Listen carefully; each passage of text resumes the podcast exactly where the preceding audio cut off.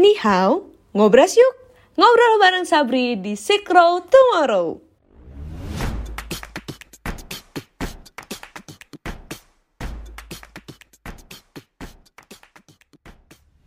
Silk Road Tomorrow by Sabri Chapter UGM. Halo semuanya, welcome back to this podcast.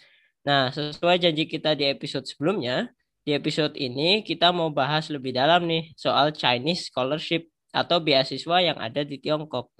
Sebelumnya, perkenalkan, nama aku Adi, dan di sini aku akan menemani teman-teman semua untuk mencari tahu lebih dalam soal Chinese Scholarship. Podcast ini merupakan hasil kolaborasi Sabri Chapter UGM dengan Universitas 123.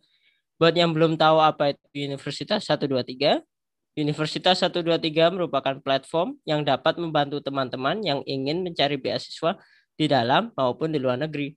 Di podcast ini aku nggak akan sendirian, tapi akan ditemani oleh Kak Gloria Vania dari Universitas 123. Selamat siang, apa kabarnya Kak? Baik, baik. Baik. Mungkin sekarang masih banyak teman-teman yang clueless ya soal beasiswa apa aja yang ada di Tiongkok. Boleh dong Kak Gloria jelaskan apa aja sih beasiswa yang tersedia? Ini aku mau cerita singkat kali ya tentang beasiswa di China. Uh, berdasarkan informasi yang aku dapat nih, lulusan-lulusan di China itu telah mendominasi lulusan di dunia, di mana ada 50 ribu international student dengan beasiswa di China. Aku mau kelompokin nih, ada tiga program beasiswa yang di China. Jadi pertama itu ada Chinese Government Scholarship, terus ada Chinese University Scholarship, sama ada Private Scholarship. Jadi uh, paling aku mau cerita singkat kali ya. Jadi kalau Chinese Government Scholarship itu merupakan beasiswa yang didanai penuh nih untuk program sarjana, magister, dan juga dokter yang mencakup biaya sekolah, tunjangan hidup, biaya akomodasi, dan juga asuransi kesehatan. Jadi uh, program ini uh, merupakan upaya pemerintah China dalam meningkatkan kerjasama dan meningkatkan saling pengertian antara China dengan negara lain. Nah, selain itu, beasiswa ini juga termasuk promosi pemerintah China dalam hal pendidikan, kebudayaan, perdagangan, dan juga politik. Nah, kalau misalnya untuk Chinese University Scholarship nih, jadi beasiswa ini merupakan beasiswa yang diberikan universitas di China kepada mahasiswanya dan juga beasiswa ini dapat menutupi biaya sekolah dan juga biaya akomodasi. Jadi universitas sendiri yang mengeluarkan beasiswa itu untuk uh, mahasiswa-mahasiswanya. Terus kalau misalnya dari private scholarship sendiri itu merupakan beasiswa yang ditawarkan oleh alumni ataupun perusahaan besar dan juga lembaga amal gitu. Jadi beasiswa ini uh, dapat menutupi biaya sekolah penuh dan sebagian dan biasanya diberikan kepada siswa internasional yang memiliki catatan akademis yang bagus. Nah, kalau misalnya tertarik sih bisa lihat langsung gitu ke website-website mereka juga gitu. Oke, mungkin yang paling terkenal dari Chinese Scholarship ini memang Chinese Government Scholarship ya kak. Kalau selain itu ada lagi nggak sih jenis atau tipe scholarship lainnya? Beasiswa universitas itu kan beda. Ini mungkin contoh aja kali ya, kayak misalnya Universitas Xiamen ada lima contoh beasiswa. Nah, hmm. salah satunya itu ada Xiamen University Scholarship gitu. Jadi mereka juga ada beasiswa khusus nih untuk mahasiswa-mahasiswa internasional gitu. Oke. Okay. Berarti kalaupun bukan pemerintah pun sebenarnya ada juga ya pilihan-pilihan hmm. lain. Ada, pasti ada dong gitu. Ah, kalau untuk private gitu kira-kira? Uh, kalau yang untuk private tuh tergantung sih. Kayak misalnya di Indonesia sendiri kan punya ada Bank of China. Jadi itu cabang dari bank di Cina yang ada di hmm. Jakarta gitu. Jadi tapi ini untuk mahasiswa universitas tertentu sih yang dapat gitu. Nggak semuanya. Jadi kayak universitas yang mereka pilih. Dan itu tuh ada syaratnya. Memiliki prestasi akademik terus juga aktif dalam kegiatan dan juga mereka juga bikin esai singkat bagi calon penerima beasiswa yang berkaitan dengan penggunaan beasiswa yang akan mereka terima nantinya gitu. Mm-hmm. Mungkin aku mau kasih keterangan tambahan kali ya. Ini aku boleh, boleh. Jadi kalau misalnya nih kalian dapat surat undangan atau penerimaan dari profesor di Universitas China nih. Mm-hmm. Nah, itu tuh juga menjadi sebuah peluang nih untuk kalian dapat diterima beasiswa. Jadi kayak surat undangan dari univ dari profesornya langsung gitu. Oh, oke okay, oke. Okay. Berarti tiap Univia juga bisa ngeluarin beasiswa ya kak? Lumayan ya kalau misalnya kita udah punya hubungan langsung kalau sama apa hmm. pernah hubungan kerja atau mungkin sekolah sebelumnya bisa lumayan membantu banget buat dapet beasiswa. Iya benar banget. Kalau yang beasiswa private gitu kira-kira ada apa aja sih kak? Oke, menarik banget ya sebenarnya beasiswa di Tiongkok ini. Kurasa banyak banget ya kesempatan buat kita bisa belajar di Tiongkok. Nah, aku penasaran ya Kak, kalau kita mau apply beasiswa, apa aja sih yang perlu disiapin? Hal-hal yang harus disiapkan ya. Kalau iya. biasanya sih kalau universitas itu butuh surat rekomendasi dari guru ataupun orang yang berhak kasih rekomendasi gitu untuk kita. Terus juga ada surat motivasi dan bisa siapin sertifikat IELTS juga. Terus kalau misalnya ada HSK juga bisa dilampirkan. Yang dibutuhkan lagi itu mungkin ada transkrip akademik kalian juga gitu untuk mengajukan beasiswa itu. Mungkin kayak formulir medis resmi kesehatan kalian juga dan ada visa pelajar gitu. Oke. Wah, lumayan banyak juga ya Kak yang perlu disiapin. Kira-kira buat cara daftarnya gimana ya Kak? Mungkin bisa dijelasin step by stepnya. Jadi cara daftarnya itu kalau untuk programnya Chinese Government Scholarship nih, jadi kita itu melakukan pendaftaran untuk mendapatkan akunnya. Jadi itu ada portal dan terus kalian daftar gitu loh kayak login untuk bikin akun, terus isi formulir beasiswanya. Terus kalian juga pilih kategori dari beasiswa itu. Dan kalian juga pilih nih universitas apa sih yang kamu minati. Dan juga kamu tuh setelah misalnya kamu udah pilih nih kamu tuh kirimkan formulir aplikasi uh, dan juga unduh dokumen dalam format gitu loh. Jadi formatnya itu biasanya tuh PDF hmm. terus pastikan juga nih uh, apakah universitasnya itu perlu aplikasi penerimaan terpisah ataupun tidak. Nah jika perlu isi formulir universitas dan kalian unduh lagi nih seperti dokumen sebelumnya selanjutnya itu kalian lampirkan nih aplikasi untuk masuk dok untuk masuk terus juga uh, sertakan dokumen-dokumen formulir itu pada saat melamar gitu. Di sini sih katanya kalian uh, buat beberapa set dokumen dan kalian tuh kirim ke alamat universitas yang kalian tuju dan selanjutnya kalian tinggal tunggu nih hasil beasiswa kalian dapat atau enggak gitu. Oke. Jadi sebenarnya cukup aksesibel juga ya buat kita-kita yang cukup mudah nih buat akses internet tinggal rajin-rajinnya kita ya kak untuk ngikutin alur pendaftarannya. Biasanya untuk pendaftarannya sendiri bukanya kapan sih kak?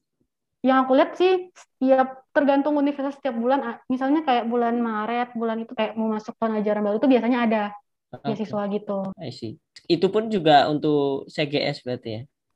Di CGS juga sekitar bulan itu juga. I see. Oke. Okay. Jadi Maret ya biasanya. Kira-kira buat persiapan pendaftarannya nih butuh berapa lama ya kak? Kalau misalnya mau menyiapkan itu mungkin bisa dari enam bulan sebelum kalian mau apply gitu. Jadi kalau udah persiapin dulu dokumen-dokumen yang dibutuhkan, terus persyaratan-persyaratannya itu apa, ini bisa dilakukan enam bulan sebelum kalian apply gitu. Oh, oke. Okay. Berarti at least enam bulan ya? Iya, kurang lebih enam oh. bulan deh. Kalau lebih kan bagus juga sih. Jadi hmm. ada persiapan lebih matang gitu untuk daftar ke beasiswa. Oke, jadi gitu ya teman-teman buat pendaftarannya. Semoga bisa buat bayangan lah ya kalau teman-teman mau mendaftar. Nah, aku juga cukup tertarik nih Kak soal HSK. Buat teman-teman yang belum tahu HSK itu apa, jadi HSK itu adalah Chinese Proficiency Test, sebuah ujian standarisasi untuk kemahiran berbahasa Mandarin bagi penutur asing. Tadi sempat disebutkan bahwa HSK bisa jadi salah satu prasyarat untuk pendaftaran beasiswa. Kira-kira baiknya kapan sih Kak kita bisa ujian HSK ini? Nah, itu tuh mungkin kalian bisa tes gitu sebelum berangkat. Misalnya kayak enam bulan sebelum berangkat kalian udah pelajari dan kalian ikutin tesnya gitu. Sehingga kalian bisa dapat tuh sertifikatnya. Oh, I see. Aku lihat lumayan penting ya Kak untuk HSK ini. Nah, kalau misalkan kita nggak punya sertifikat HSK nih kak, kira-kira bakal menurunkan nilai kita atau enggak sih? Oh, Oke, okay. kalau misalnya kalau dia dia sarankan, berarti otomatis itu juga ada penilaian lebih dong, nilai plus yeah. dari mereka untuk kita diterima. Kalau kita bisa, kemungkinan kita diterima itu pasti lebih besar dong daripada yang belum punya gitu kan ya. Mm-hmm. Jadi kalau menurut aku sih sebenarnya kalau kamu nggak punya pun nanti kan bisa belajar juga. Tapi kalau misalnya kamu punya, itu kemungkinan untuk diterimanya itu lebih besar gitu. Oke nih, ngebahas beasiswanya udah, bahas tentang language requirement-nya juga udah. Mungkin sekarang kita mau bahas detail-detail lainnya ya Kak, soal beasiswa. Kalau misal ngomongin soal nilai, ada nggak sih Kak nilai minimal yang dibutuhkan supaya kita bisa diterima di beasiswanya atau universitas yang kita ingin tuju? Kan kalau universitas itu kayak beda-beda ya. Jadi mungkin kalau misalnya nilai minimal itu boleh dilihat langsung gitu di website resminya. Soalnya kan bisa saja nilai yang ini berbeda sama yang beasiswa satu lagi gitu. Kalau menurut aku sih gitu. Oke, oke. Jadi emang setiap univ atau beasiswa punya requirements-nya masing-masing ya, Kak? Perlu dicatat sih, guys. Jadi kita harus rajin-rajin untuk ngecekin prasyarat tiap beasiswa atau universitas yang ingin kita daftar. Nah, kalau buat jurusan nih, Kak, atau program studi yang ingin kita ambil, ada nggak sih prioritas untuk tiap-tiap jurusannya gitu? Kayak kalau jurusan ini lebih diprioritaskan untuk beasiswa gitu mungkin? Kalau jurusan sih itu tergantung universitasnya. Jadi kayak kita tuh nggak bisa tahu kalau misalnya rata atau nggak dibuka. Biasanya sih bisa aja universitas tuh buka untuk untuk semua jurusan ataupun ada beberapa juga gitu. Jadi tergantung dari universitas lagi gimana mereka bukanya gitu. Mm -hmm. Oke. Okay. Jadi tetap Indian akan kembali ke masing-masing univnya ya. nah, biasanya kan ada kesalahan-kesalahan yang umum dilakukan oleh pendaftar beasiswa gitu uh, apa sih kak common mistakes waktu kita daftar beasiswa supaya teman-teman bisa menghindari kesalahan ini? Kalau kesalahan-kesalahan sih kayak formulirnya atau data yang di situ belum lengkap ya. Uh, nilai mereka mungkin belum mencukupi dari mereka gitu dari standar universitasnya. Terus mungkin juga surat-surat misalnya kalau motivation letter kurang mendukung. Oke. Okay. Berarti sering kali lebih ke urusan kampusnya ya berarti bukan organisasi penyedia scholarshipnya berarti bisa dibilang begitu sih. Jadi apa ya mungkin file-file kita juga belum lengkap ataupun bu, belum memenuhi syarat gitu untuk diterima. Oke deh lumayan teknikal ya kesalahannya. Semoga dengan dengerin podcast ini teman-teman bisa menghindari kesalahan-kesalahan yang sama ya. Nah misal nih aku mau ambil beasiswa. Kira-kira dari kakak nih atau dari pihak Universitas 123 ada nggak sih saran atau rekomendasi beasiswa yang bisa aku ambil? Oke, okay. kalau menurut aku sendiri sih kalian tuh minatnya ke mana dulu? Karena itu tergantung kalian juga. Jadi kayak kalian minatnya misalnya ke China. Contohnya nih beasiswa yang banyak diambil kan Chinese Government Scholarship ya. Uh-huh. Nah itu mungkin bisa jadi salah satu saran gitu loh, nasihat dari uh, kami gitu untuk diambil. Terus misalnya kalau misalnya kuliah ke Singapura kan beda lagi, kuliah ke Malaysia kan beda lagi gitu loh. Jadi itu tergantung pilihan kalian, minat kalian, terus jurusannya ada nggak di situ. Hmm. Oke, mungkin buat terakhir nih kak, kira-kira tips apa yang bisa diberikan buat pendengar podcast kita nih yang mau daftar beasiswa? Aku mungkin bagi-bagi tips kali ya. Jadi pertama itu kalian tuh harus daftar tepat waktu. Jadi jangan kayak telat gitu loh. Kan biasa kita ada nih tenggang waktunya gitu. Jadi nggak boleh lewat dari batas waktu. Terus hmm. juga uh, kalau bisa sih kalian coba hubungi nih seseorang dari universitas ataupun dari kedutaan sehingga mereka tuh dapat membantu kita. Uh, misalnya kayak ada uh, yang kurang lengkap dokumennya apakah dokumen itu udah benar juga bisa seperti itu? Terus juga persiapan nih dokumen-dokumen yang dibutuhkan dengan benar. Jangan sampai ada yang kelewatan atau ketinggalan gitu ataupun salah kirim gitu sih. Oke deh kak, mantap banget tipsnya. Thank you so much Kak Gloria dan pihak Universitas 123 yang udah mau berkolaborasi dengan Sabri di episode kali ini. Banyak banget nih insight soal beasiswa yang bisa kita terapin kalau kita mau daftar. Buat teman-teman yang ingin tahu lebih dalam soal beasiswa, boleh banget kepoin Universitas 123 di platform mereka, Instagram, Facebook, Twitter, dan TikTok di @universitas123 atau di YouTube channel Universitas 123. Oke, okay. thank you guys for listening to our podcast. Jangan lupa untuk follow sosial media Sabri di Instagram at Sabri UGM, di Facebook page Sabri UGM, dan juga cek artikel yang kami buat di Medium Sabri UGM. Thank you all. See you in the next episode.